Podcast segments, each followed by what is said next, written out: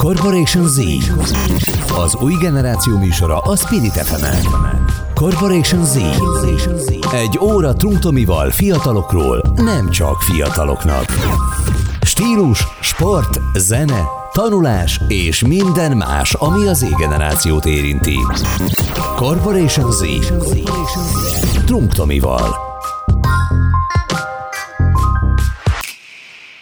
Köszöntöm a kedves hallgatóinkat, ez itt a Corporation Z, a Spirit fm a mikrofonnál Trunk Tamás Double T vagyok, és itt a Corporation Z műsorában az új generáció témáit vitatjuk meg, valójában arról beszélünk, hogy hogyan is gondolkodik, hogyan is lehet ez a Z generáció, és a mai vendégem ebben a témában kifejezetten tapasztalt, sőt, jelenleg is ezekkel a kihívásokkal nem mondom, hogy küzd, hanem sokkal inkább megoldásokat nyújt ezekre. Méghozzá a mai vendégem Torda Júlia, a Zeneakadémia kommunikációs igazgatója, és persze, hogyha már itt egy rádióban ülünk, azért elmondom, hogy egy nagyon tapasztalt média személyiség, hiszen a TV2-nek, az Inforádiónak, a Magyar Rádiónak is korábbi hírszerkesztője, műsorvezetője, riportere, úgyhogy nagyon köszönöm, hogy elfogadtad a meghívásom elsősorban.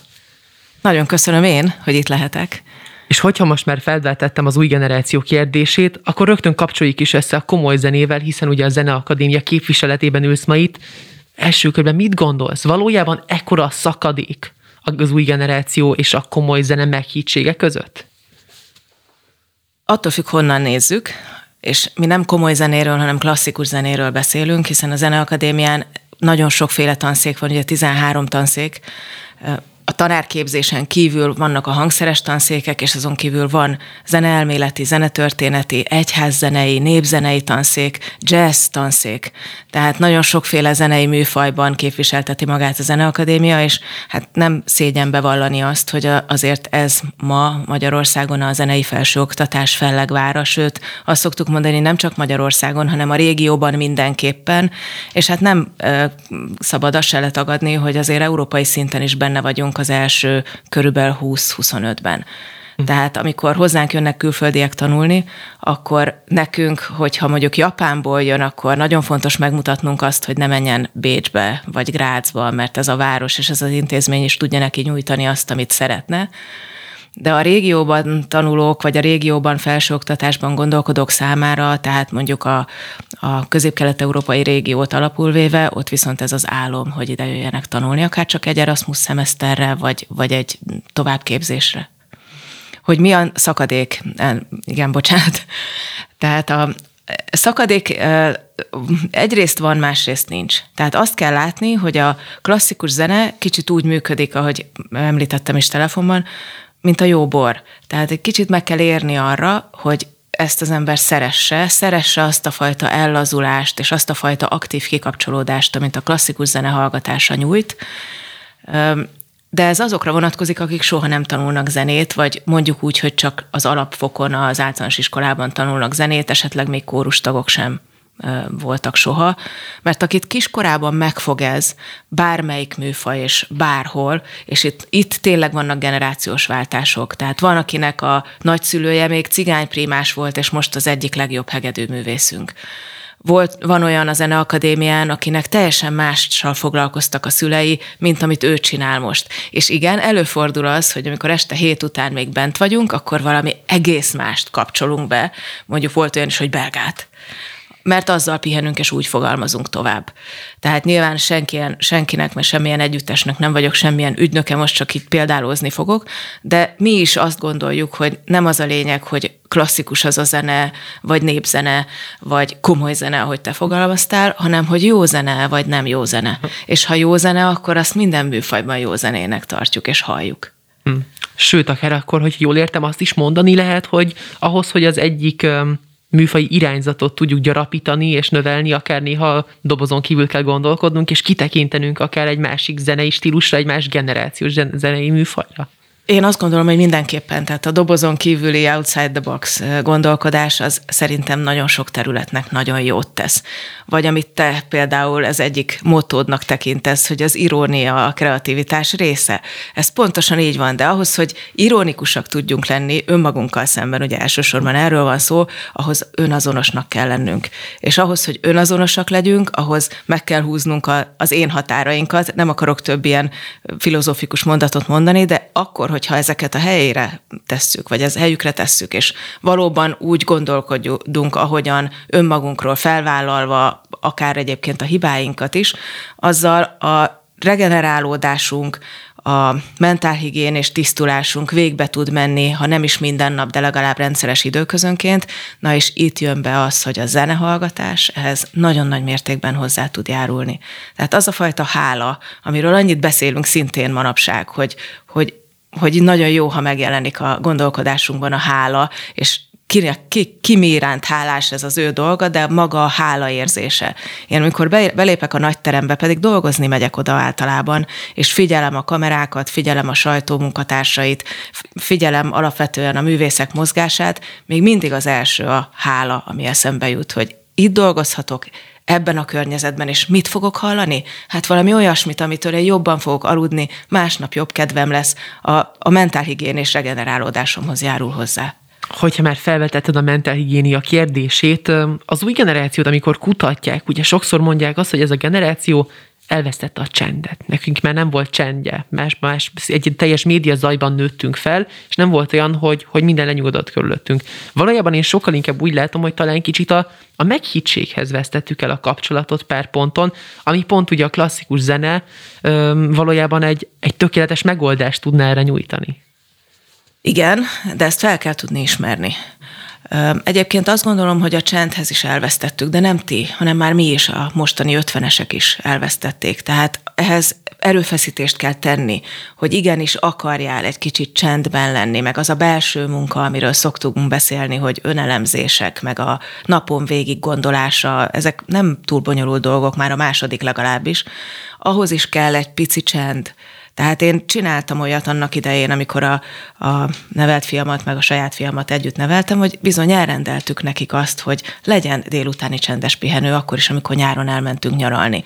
És az nem arról szól, hogy akkor labdázunk, hanem arról szól, hogy egy picit ülünk, lehet olvasni, de csend van. Mert akkor óhatatlanul előjön a belső világod, és belő, előjönnek a belső gondolataid. Tehát ez nem klasszikusan csend, csak a külső környezet szempontjából csend. És amikor leülök, és elkezdődik egy, egy koncert, akkor ott sem rögtön áll elő ez az állapot, hiszen köhögnek, maszk, megigazítja, kin van, kin nincs, stb adott esetben kijön a művész, és ő is beszél, vagy nálunk vannak ilyen párbeszédek, esetleg a műsorok előtt is, vagy szünetekben is, kódának hívjuk őket. Tehát ezekre érdemes figyelni, olyankor olyankor távolodik a külvilág, de még ott van. És valószínűleg lemegy az első tétel, de van, hogy lemegy az első darab is mire azt mondod, hogy most elértem ezt az állapotot. Kicsit én annak idején hosszú táv futottam, amikor tizenéves voltam, ott is van egy origó állapot, ami után lemész valahogy alfába. Na azt, ahhoz az állapothoz tudnám hasonlítani. Tehát ilyen szempontból, ugye sokszor beszélünk a sport és a zene közelségéről, meg egyébként a matematikájáról is, de a sport és a zene mindenképpen egyébként a brandépítés szempontjából a Zeneakadémián is mi azt gondoljuk, hogy Puskás öcsit ugyanannyira ismerik Európában, és adott esetben Európán kívül is a fejlett országokban, mondjuk Japánban, mint amennyire ismerik Lisztet.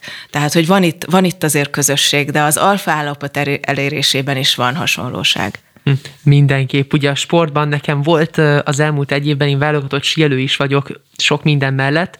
Egy hát korábbi magyar világkupás siedzőm, aki valójában igazából egy horvát honosított versenyző volt, Samsal Dalibor, és ő nagyon sokat beszélt nekem arról, hogy milyen fontos ez a flow állapot, talán így is definiálhatnánk ezt, amiről, amiről most te is mesélsz, és, és ennek a megtalálása tud tényleg sikerre vinni minket. Na most már kicsit felvetetted, hogy ez akár a brandépítésben, a márkaépítésben milyen nagy szerepet játszik. Valójában ezek a hát teljes mértékben új generációs szemléletek, amikről te most mesélsz, mint egy magán személy, mint Torda Júlia, ez mennyire könnyen vagy nehezen építhetőek be egy olyan vállalatba, ahol persze nem csak te vagy egy magad, mint egy magánszemély, hanem egy teljes csapat van körülötted, és ezt mindannyiótoknak össze kell egyeztetni, mindannyiótoknak meg kell találni ezt a flót. Igen, még a Flóról annyit szeretnék neked mondani, hogy olyan, volt olyan szerencsém, én találkoztam még Csíkszent Mihály Mihályjal, ugye a közelmúltban hunyt el, és ő mesélt nekem a Flóról egyébként személyesen is, mert akkor még a Magyar Tudományos Akadémián dolgoztam, és mi meghívtuk az egyik ilyen úgynevezett World Science Fórumra, tehát világtudományos fórumra, amit annak idején nem én találtam ki, de aztán nagyon sokat dolgoztunk rajta, hogy sikerre vigyük. És igen, a flow az egy, az egy olyan helyzet, amit egy, vel egyébként én is, amikor az ő könyvét először kézbe vettem, akkor már 40 éves voltam. Tehát azért 20-tól 40-ig, vagy 15-től 40-ig az embernek fogalma sincs, hogy mi az a flow.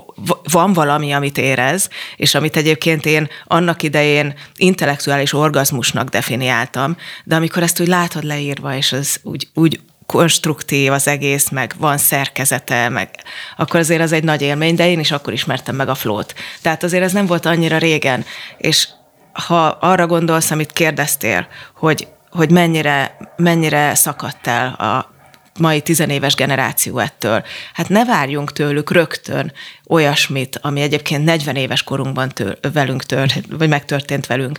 Tehát ha kell, akkor adjuk a kezükbe az eszközt, adjuk a kezükbe azt, hogy a vállunkról indulhassanak valóban, hogy van ilyen, és olvassanak utána. Ha élne Csíkszent Mihály egyébként ezt mondaná, akkor eljönne és elmondaná neked itt, hogy ez mit jelent. Mert ő ennyire nyitott volt erre, meg a fiatalabb generációkra. No, visszatérve a brandépítésre. Tehát egyrészt a Zeneakadémián egyszerre tartjuk nyilván a legújabb és a legrégibb hagyományokat, illetve a technikákat. Tehát egyrészt azt gondoljuk, hogy Lisztnek a mai tanáraink leszármazottai, tehát a billentéstechnikát tekintve, a, a, a zeneiséget, a muzikalitást, a, a zeneszeretetet és a zeneértést, illetve annak az átadását, a zenepedagógiai módszereket tekintve nagyon sok szempontból Liszt, Herkel, tehát azok, akik annak idején az első mérföldköveket tették meg a Zeneakadémia megalapításáért és aztán működtetéséért, tehát a tanáraink tanárainak a tanárai, és, az, tehát, és a növendékei azok, akik ma tanítanak. Tehát mi úgy gondoljuk, hogy ezek azok a, a régi hagyományok, amik a mai napig is jelen vannak. Ugyanakkor, amikor például bejött a pandémia 2020 tavaszán, akkor azonnal, tehát egy hét alatt álltunk át online oktatásra, pedig itt művészemberekről és művésztanárokról van szó, akik adott esetben nem mindig használtak e-mailt és mégis nagyon sokan felismerték azt, hogy hogyan kell tanulni, és hogyan kell tanítani eh, egy ilyen kényszerhelyzetben, és mennyire fontos az, hogy megmaradjanak a tanítványok, megmaradjon a lelkesedésük, a motivációjuk. Én véletlenül fölhívtam Marton Évát, ugye a nemzetközi hírű eh, operaénekesnőt, eh, úgy, hogy pont, pont oktatott Skype-on, és történetesen beleszólt a telefonba, és a háttérben hallottam, ahogy mondta, hogy nem itt kell belépni, ott kell belépni. Tehát volt egy zongora kísérő Skype-on, volt a, a tanítvány Skype-on, és volt ő a Skype-on, mint főtártanár. Tehát hárman voltak ott úgy egyben, hogy nagyon nem volt mindegy, hogy ki mit csinál, és mégis összehangolta, és tudta csinálni. Amit az előbb említettél, azzal én teljes mértékben egyetértek, és sokszor próbálom én is felhívni rá a figyelmet, hogy mennyire fontos az, hogy klasszikus értékrendet és klasszikus értékeket összeegyeztessünk a legnagyobb innovációkkal és teljesen jövőbe tekintő dolgokkal. Én például személy szerint én nagyon nagy rajongója vagyok Oxfordnak és az Oxfordi Egyetemnek. Én minden évben két hetet ott töltök nyáron nyári kurzuson az Oxfordi Egyetem falain belül, ahol fiatalokkal a világ minden pontjáról közösen tanulok különböző témákról. És pont ez az, ami engem teljes mértékben megfogott ebben az egyetemben, hogy valójában a legklasszikusabb és a legtradicionálisabb épületekben és keretek között a leginnovatív módszerekkel tanítanak és, és adnak át tudást. Mennyire látod azt, hogy ezt a szemléletmódot felismerték itthon, akár a kommunikációs szakmában?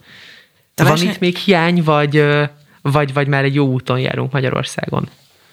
Mm, több dologra is fogok itt hirtelenjében válaszolni. Hát a versenyszférában azért nagyon sokan felismerték. Ugye az FMCG, ez a Fast Moving Consumer Goods, nem is tudom hirtelen, hogy mondják ezt magyarul.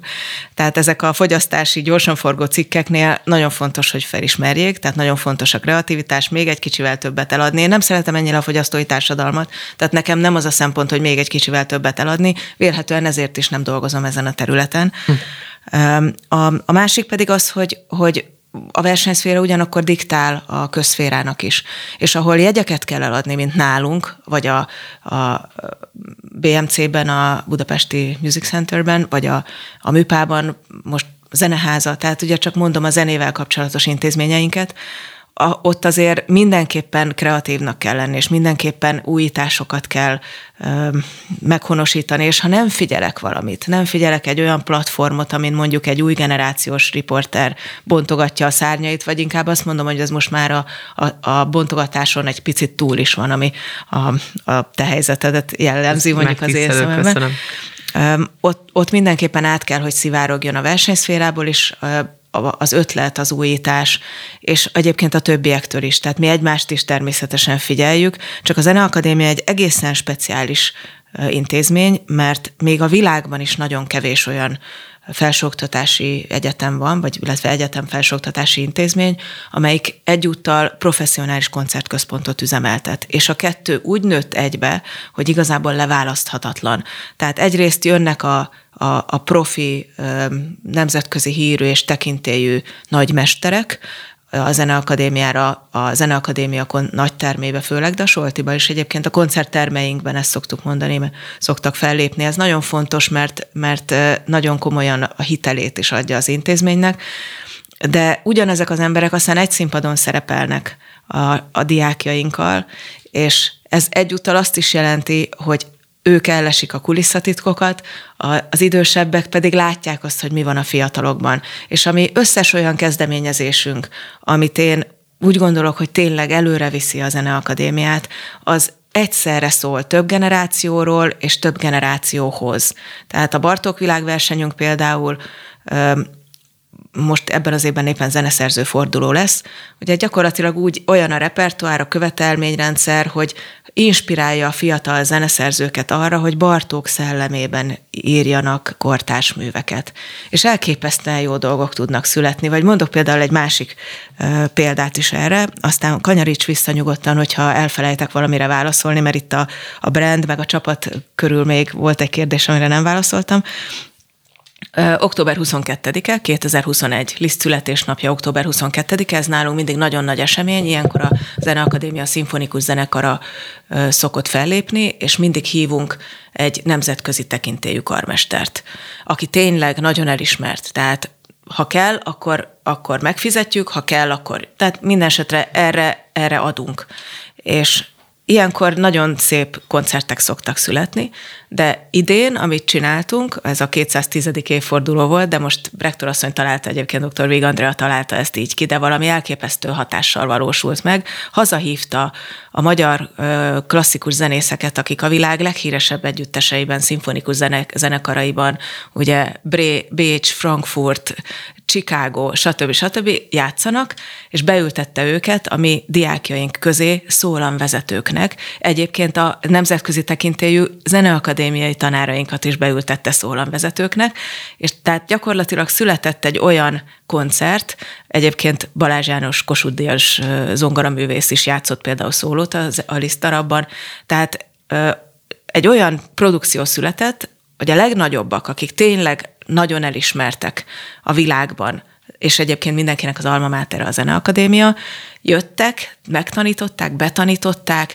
meghívtuk mindehez Takács Nagy Gábort karmesternek, aki tényleg Szingapurtól Észak-Európáig mindenhol hatalmas tekintének örvend, és nem mellesleg a Zeneakadémia Szimfonikus Zenekarának most a művészeti vezetője elvállalta, és ennek nagyon örültünk és ő volt a karmester, tehát gyakorlatilag egy olyan produkciót kell elképzelni, ami ott, akkor, és ezt mondtuk is egymásnak utána a fogadáson, abban a pillanatban valószínűleg a világ legjobb zenekara volt. Ezzel a rengeteg fiatallal, a világszínvonalú szólamvezetőkkel és egy nemzetközi tekintélyű karmesterrel. Tehát ez egy ilyen, ilyen borzongós, ünneplős este volt, amit tényleg azt gondolom, hogy, hogy a tizenévesek számára is érezhetően nagyon komoly élmény is volt, meg emlékezetes is marad. Nekem mindenképpen az marad, mert nekem ilyen élményből azért nagyon kevés van, amikor úgy, úgy átgondolod az életed, és akkor azt mondod, hogy jó, hát ez persze a gyerekem születése, meg ilyesmi, ezeket mind tegyük félre, ezek mindenkinek a legnagyobb élményei,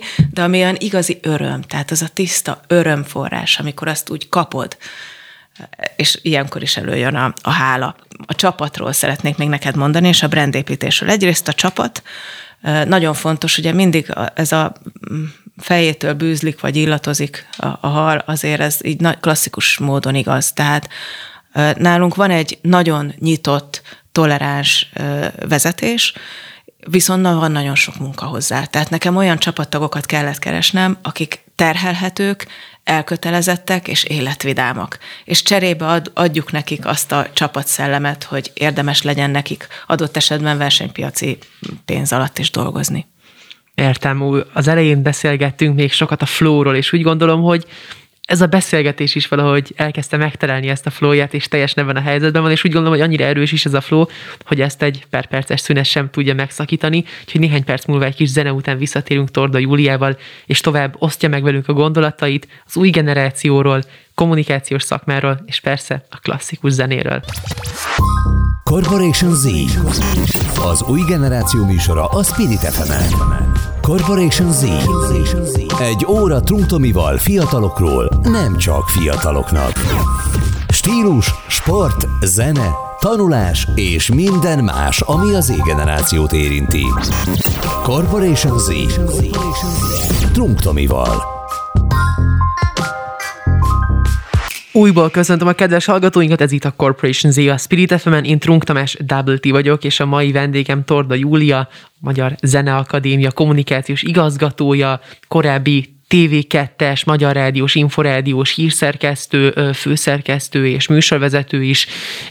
És ma sok mindenről beszélgetünk. Nem is tudnám igazán néhány mondatba összefoglalni, hogy mi is a téma, de valójában inkább azt mondanám, hogy, hogy valahogy Júlia személye és, és a gondolatai, amik hozzá kapcsolódnak, mert valahogy azt kell észrevennünk, ahogy a beszélgetésben, így a flóról beszélünk, hogy mindaz a különböző terület, és az a sok különböző tematika, amit, amit te eddig csináltál, és amiben óriási tapasztalatod van, akármennyire távolinak is tűnik, de valahogy pont a te gondolatiságon és a te gondolatrendszereden és értékrendeden keresztül tökéletesen összefonódik. Na de most kapcsolódjunk újra rá az új generációra, és beszélgessünk erről az Z-generációról, hiszen beszéltünk arról, hogy mennyire van itt akár kihívás abban, hogy tudjatok feléjük kommunikálni a klasszikus zenével. Neked nagy tapasztalatod van ugye akár a krízis kommunikációban, van itt krízis jelenleg? Ó, van persze, hogy van, persze, hogy van. Tehát azt szoktam mondani, amikor kommunikációs tréningeket tartok, hogy a krízis kommunikáció, ha előáll, akkor az azt jelenti, hogy az első pár lépést már elrontottuk.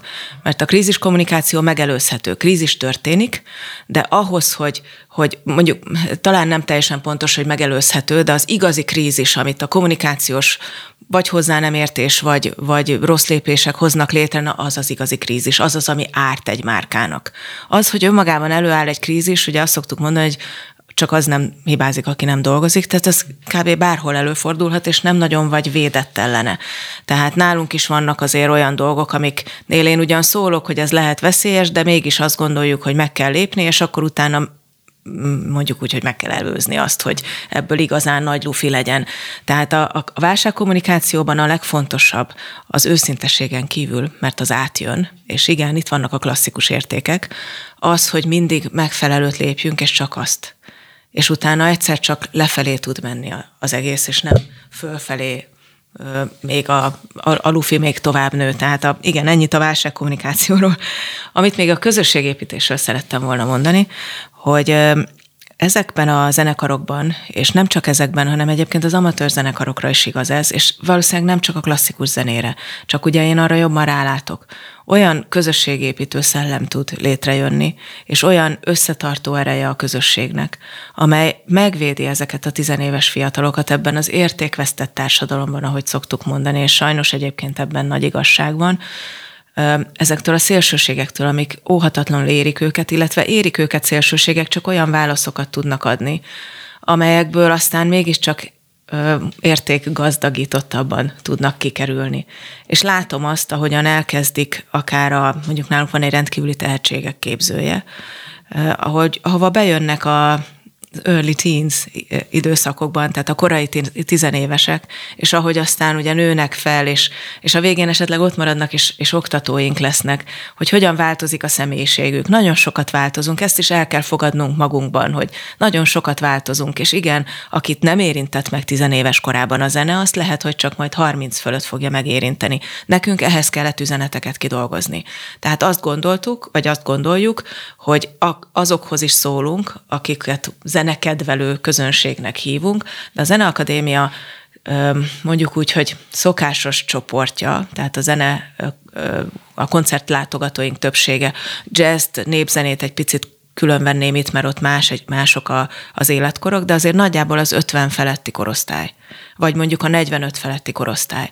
Tehát nekünk a többieknél, akik ez alatt vannak, Például a 20 és 30 közöttieknél a tudatosítás a legfontosabb üzenetünk, hogy vagyunk, hogy Európa egyik vezető felsőoktatási, zenei felsőoktatási intézménye vagyunk, hogy olyan hagyományaink vannak az oktatásban, amelyek liszttől eredeztethetőek, de ha kell, akkor a legújabb technikát tudjuk mellé tenni. Például kutatásokban Bartók, Kodály, lisztkutatások nagyon komoly szinten, európai szinten zajlanak nálunk, központ is vagyunk, például a lisztkutató központokat összefogja a Liszt Múzeum nálunk, ami gyakorlatilag azt hozza létre, hogy a kutatásoknál, ahogy egyre több mindenre derül fény, például arra, hogy az a zeneszerző ott abban a helyzetben mégis miért, hogyan, mit írt le, és mit gondolt róla, hogy hogyan kellene azt eljátszani, a legújabb kutatási eredmények a, a diákjainkon, illetve a profi zenészeinken keresztül átfolynak az előadó művészetbe. Tehát nálunk megint azt mondom, hogy a legújabb a legrégivel karöltve, vagy a legrégebbivel karöltve egyszerre van jelen. És ennek van azért szintén van egy közösségépítő ereje, ami egyébként a nemzenészi területen is nagyon jól érezhető. Tehát a Zeneakadémiának az úgynevezett kiszolgáló, vagy szolgáltató, vagy támogatói területe, kommunikáció, HR, jog, intézményfejlesztés, van egy avizó stúdiónk, nagyon komoly technikával és nagyon magas színvonalon vesszük fel a koncerteket, ha kell, akkor tíz kamerával is. És ott is nagyon erősen érezhető az a fajta lojalitás, ami ennek a sok tényezőnek a szintetizálása a szívünkben, a fejünkben, a lelkünkben, és ez létrehoz egy olyan típusú lojalitást, ami szerintem párját ritkítja Magyarországon. Hm. Említetted újból az új és a régi kombinációját. Ugye nagyon új generációs kommunikációs módszerek kellenek ahhoz, hogy ebben a gyorsan változó és akár, ahogy mondtad, ugye klasszikus értékek és, és, és kötődési pontok talán elvesznek, összefolyódnak kicsit, ugyanúgy sok különböző tematika összefolyik.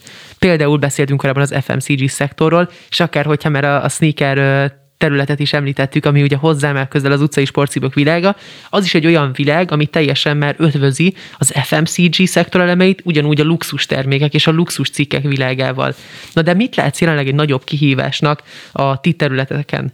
Inkább megtalálni a potenciálisan tehetséges komoly zenészeket, klasszikus zenészeket, vagy megszólítani a gener- az égenerációt, hogy jöjjenek el és hallgassák meg ezeket a, ezeket a fiatal zenészeket. Vagyis hallgassák meg a saját korosztályukat Pontosan. esetben. És igen, csinálunk olyan koncerteket, ahol nagyon sokat beszélünk, pont emiatt, hogy magyarázzuk el a fiataloknak adott esetben. Van egy Liszt Kukacok Akadémiája sorozatunk is, meg még annyit hadd mondjak el, hogy például a Magyar Zeneháza, a régi és az új kapcsolata úgy fog most megnyílni szombaton, a Magyar Kultúra Napja alkalmából, hogy az első héten az összes koncertet a Zeneakadémia fiataljai fogják adni, ingyen és bérmentve, folyamatosan, napközben, és, és emellett lehet majd térítésmentesen megnézni a Magyar Zeneházát, mielőtt aztán a következő héttől már fizetős lesz minden, a koncertek is, meg a, meg a programok is. Nem vagyok a Magyar Zeneházának a kommunikációs vezetője, csak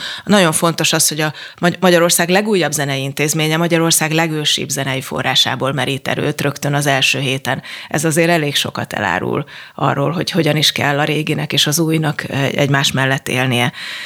Mit kérdeztél még a kihívásokkal kapcsolatosan? Hogy mi a nagyobb kihívás megtalálni a tehetségeket? Ja, igen, igen, igen. Vagy valójában Ez, ezek párhuzamosan behívjuk. létező tényezők. Tehát egyrészt a, a tehetségek megtalálása és fejlesztése az abszolút dolga egy ilyen intézménynek. Egészen odáig, hogy, hogy, hogy ugye zenekari zenészeket vagy szólistákat képezünk belőlük, akik aztán a világ bármely pontján meg tudják állni a helyüket, de pontosan ugyanennyire fontos az, hogy megtaláljuk a zenekedvelőket, a fiatalokat is, tehát például a, a Zeneakadémiának vannak mintaiskolái, ahol a kutatókkal, akadémiai kutatókkal közösen kísérleteket végeznek, illetve azt hiszem, hogy most talán már most lezárult ez a projekt, és az elemzések időszaka zajlik.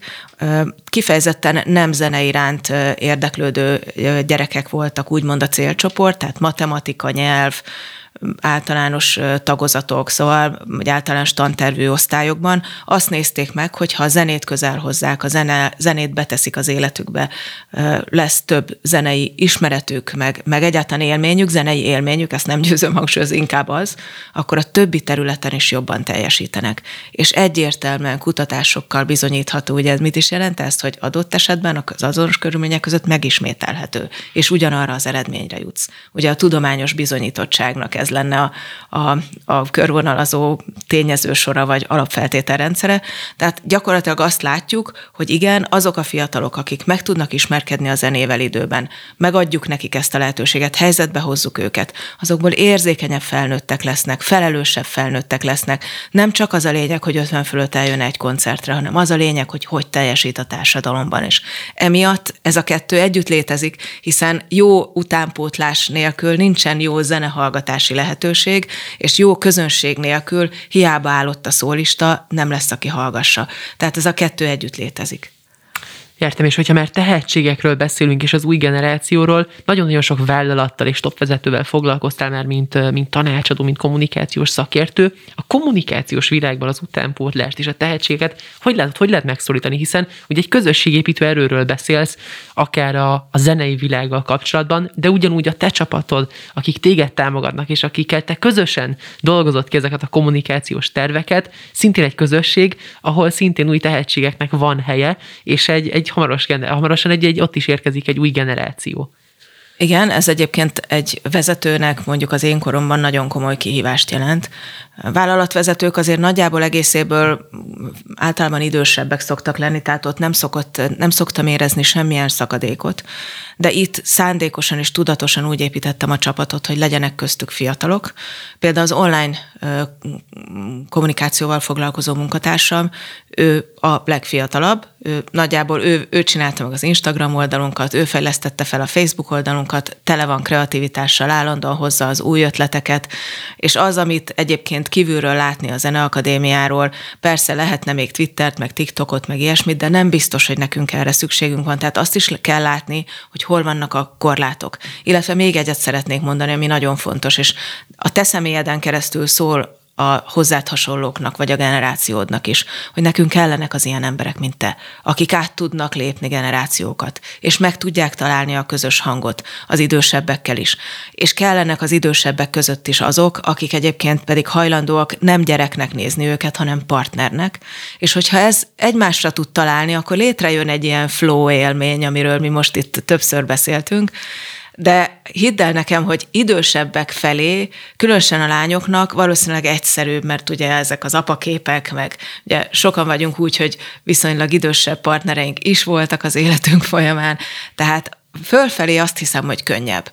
Lefelé az ember tele lesz gátlással, elfogadnak-e, te jó Isten, elég jó pofa leszek? Tudok-e olyat mondani, ami megfogja őket? Pedig a másik oldalról is van nyitottság.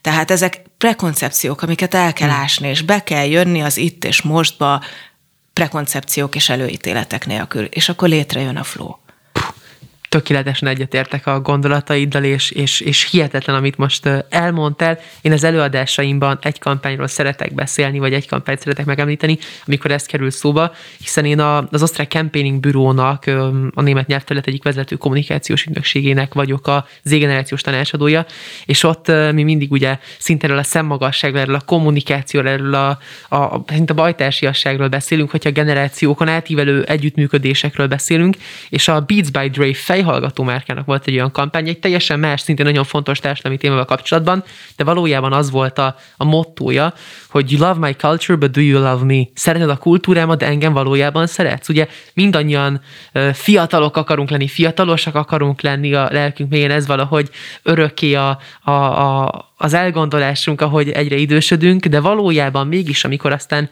szemkontaktusba kerül ö, akár egy topvezető, akár egy felnőtt, akár egy, egy, egy reklámszakember az új generációval, sokszor eszébe jutnak ezek a, ezek a korábbi beidegződések. Eszébe jut a szomszéd srác, aki nem köszönt vissza, a másik srác, aki szintén 17 éves, és nem engedte előre a liftben, és aztán nem tud létrejönni ez a jó kommunikáció. Te mit tanácsolsz egy hihetetlen, nyitott és, és jövőt építő kommunikációs szakemberként azoknak a szakembereknek, akik nem tudták még ezt a határt átlépni, mint te? Nyitottságot, meg azt, amit mondtam, hogy az itt és mostot kell kihasználni. Tehát én akkor ott abban a liftben ott vagyok, van egy rossz élményem adott esetben, de azt ott utána bent hagyom a liftben.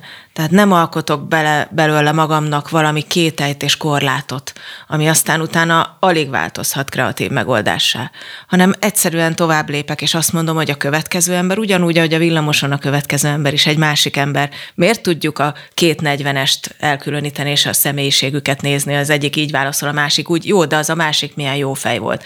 A fiatalokkal ez miért nem tud létrejönni? Egyébként létre tud, a megfelelő embereket kell megtalálni, vannak ilyen emberek, és nagyon sokszor a megfelelő emberek ülnek egyébként például ezeknél a nagy multicégeknél a megfelelő helyen. Ugye az is fontos, hogy a tapasztalatokra is kíváncsiak legyenek, a mi korosztályunk meg legyen kíváncsi a fiatalokra, főleg ezekre a transgenerációs tulajdonságokkal vagy képességekkel rendelkező fiatalokra, mint amilyen mondjuk te is vagy. Nagyon köszönöm, mert tényleg zavarba jövök. Na de térjünk egy kicsit vissza a közösségépítéshez és a közösségek erejéhez. Hogy látod, mennyire változott a közösségek ereje az évek során? Hiszen én sokszor úgy látom, hogy szinte, ahogy már beszéltünk arról, hogy azért hát klasszikus identitási elemek kicsit jelentőséget veszítenek le, beszéljünk itt akár nemzetről, és még sorolhatnám ezeket az értékeket, egyre inkább mégis a fiatalok kötődni akarnak valamihez, és mégis ezek a kultúrák, a közösségek valahogy előtérbe kerülnek, és mintha még inkább csak erősödnének ezeknek a relevanciái most az évek során. Szerintem attól függ, milyen közösségről van szó. Aha. Én mindenféle szélsőség ellen vagyok, mert ott a közösség tényleg inkább a, a korlátot jelenti, mint a uh-huh. felszabadító erejű önmegnyilvánulási uh-huh. lehetőséget.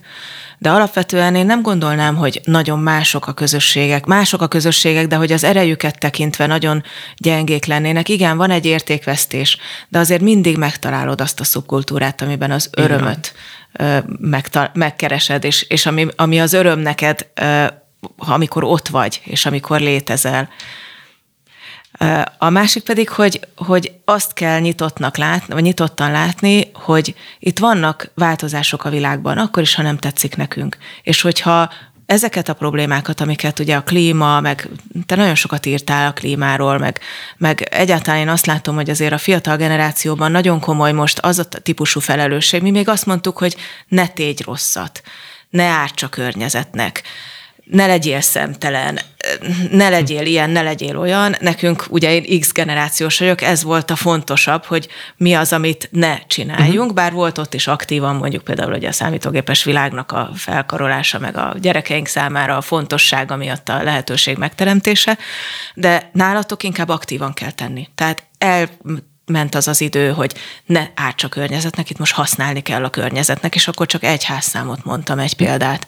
Tehát én azt mondom, hogy ezt viszont csak közösségben lehet elérni. Tehát miközben az egyéni tudatosság, meg felemelkedés, meg ilyen nagyon érdekes szavakat szoktak használni, ugye most meg ugye a spiritualitásnak minden korábbinál nagyobb a népszerűsége, de ez az egyén. Tehát az egyén is sokat tud használni, hiszen akkor a közösséget is tudja emelni, de ha nem tud ez átmenni közösségi szintbe, akkor nem fog történni semmi mert azok a korlátozó jellegű közösségek, amik egyúttal a biztonságot is, és azt a fajta másképp értelmezett szabadságot is nyilván megadták a korlátok között, amikbe a korábbi generációk beleszoktak, na azok már nem fognak működni. De ez nem azt jelenti, hogy a jelentőségük csökken, és nem azt jelenti, hogy a mostani közösségeket ne kellene újra teremteni és gondozni. Nagyon fontos gondozni a közösségeket, hogy maradjanak. Ha megengeded, én most a nem Torda Júlia, mint mint kommunikációs igazgatóként, és nem is mint riporterként kérdezlek, hanem mint édesanyaként, hiszen sokat beszélünk a tehetségekről, és arról, hogy mi hogyan tudunk tenni kívülről azért, hogy, hogy tehetségek felkarol, fel legyenek karolva, és sikere törjenek, de valójában te hogy látod, mit tehetnek a szülők, mit tudsz tanácsolni más szülőknek, akik esetleg hallgatnak most minket, hogy a gyermekeik egy jó útra terelődjenek, legyen az akár a zenei világ. Hát húha, nagyon összetett kérdést tettél fel. Én azt mondom, ugye, hogy szeretni kell őket, de nem a saját szemüvegünkön keresztül, hanem megint csak előítéletektől mentesen, akármilyen is a gyermekünk.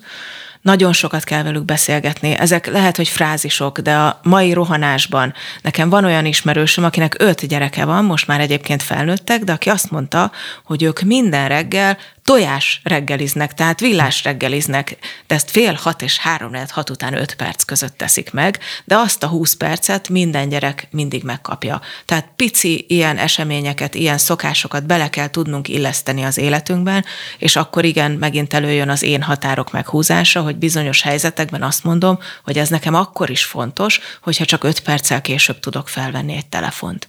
Tehát a priorizálás, a beszélgetés, a szeretés, tehát, és akkor ez megtörténik. Olyan kamasz gyerek nincs szerintem, akinél ne lennének kilengések, meg aki ne akarna nagyon elszakadni a szüleitől. Ott türelem kell, és meg kell várni, amíg visszatér. Visszatér felnőttként, tehát a maga módján fog visszatérni, nem olyan lesz, mint én, csak meg fogom látni benne azokat a klasszikus értékeket, amelyeket egyébként én is képviselek, és amelyek valóban generációkon átnyúlnak, és a közösségektől is azt várjuk, hogy ezeket a generációkon átnyúló értékeket tegyék mondjuk úgy, hogy láthatóvá a tagjaik számára. Tehát nem az a lényeg, hogy milyen szint szeretek, vagy milyen cipőt hordok, vagy, vagy milyen a slang nyelv, amit használok, hanem ezek az alapértékek a fontosak. Lehet, hogy kevesebb van belőlük, de megmaradnak, és ezeket kell gondozni, és legyen az közösség vagy család, ott is gondozni kell. Tehát én azt mondanám a, szüleik, a szülőknek, nekem azt mondta egy nagyon kedves tanárom, az angol tanárom a